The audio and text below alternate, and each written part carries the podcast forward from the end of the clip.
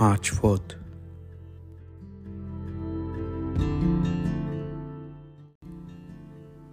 Saturday of the first week of Lent. A reading from the book of Deuteronomy. Moses said to the people, The Lord your God today commands you to observe these laws and customs. You must keep and observe them with all your heart and with all your soul. You have today made this declaration about the Lord that He will be your God, but only if you follow His ways. Keep His statutes, His commandments, His ordinances, and listen to His voice. And the Lord has today made this declaration about you that you will be His very own people, as He promised you. But only if you keep all His commandments.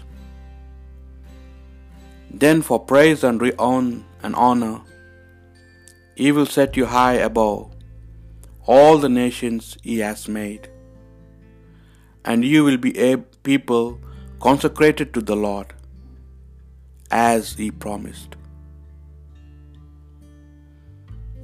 The word of the Lord.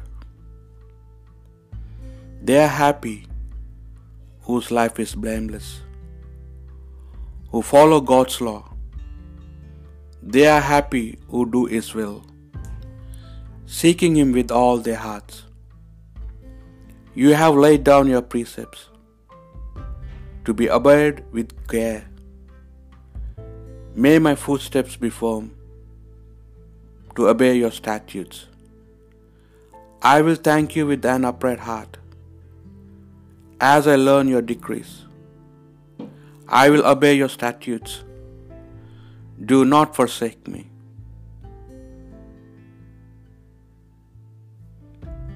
The Holy Gospel according to Matthew. Jesus said to his disciples, You have learned how it was said, You must love your neighbor and hate your enemy.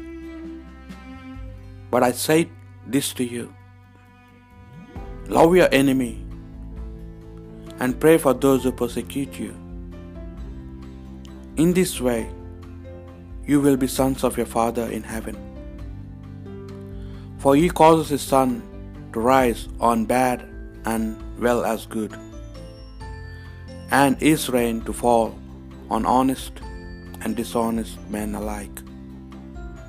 For if you love those who love you, what right have you to claim and credit?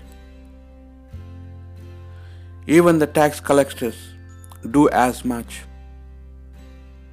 Do they not?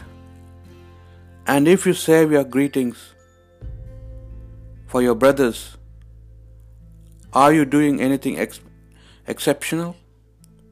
Even the pagans do as much. Do they not?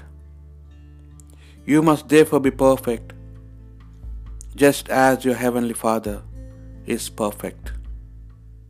The Gospel of the Lord.